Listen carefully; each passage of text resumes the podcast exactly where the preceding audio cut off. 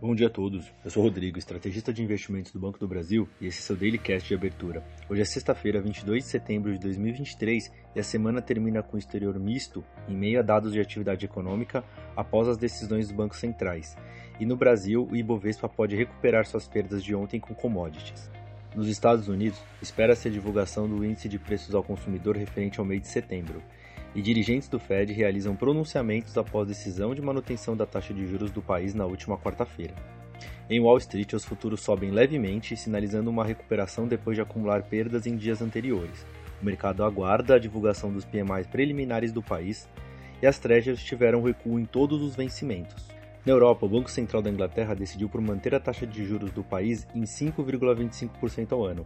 Além disso, o índice de gerente de compras, o PMI da Alemanha, veio acima das expectativas, subindo para 46,2 em setembro.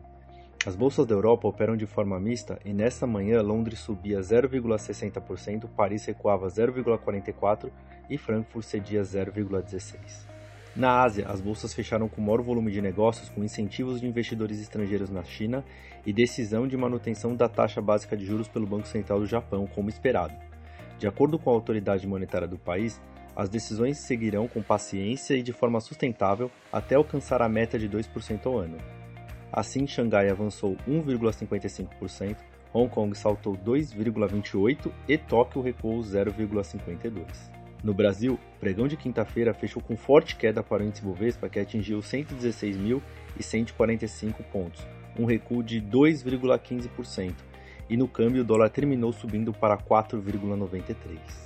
Para hoje, na agenda local enxuta traz relatórios de avaliação de receitas e despesas primárias do quarto bimestre de 2023, além de pronunciamentos de dirigentes do Tesouro Nacional e do Orçamento Federal.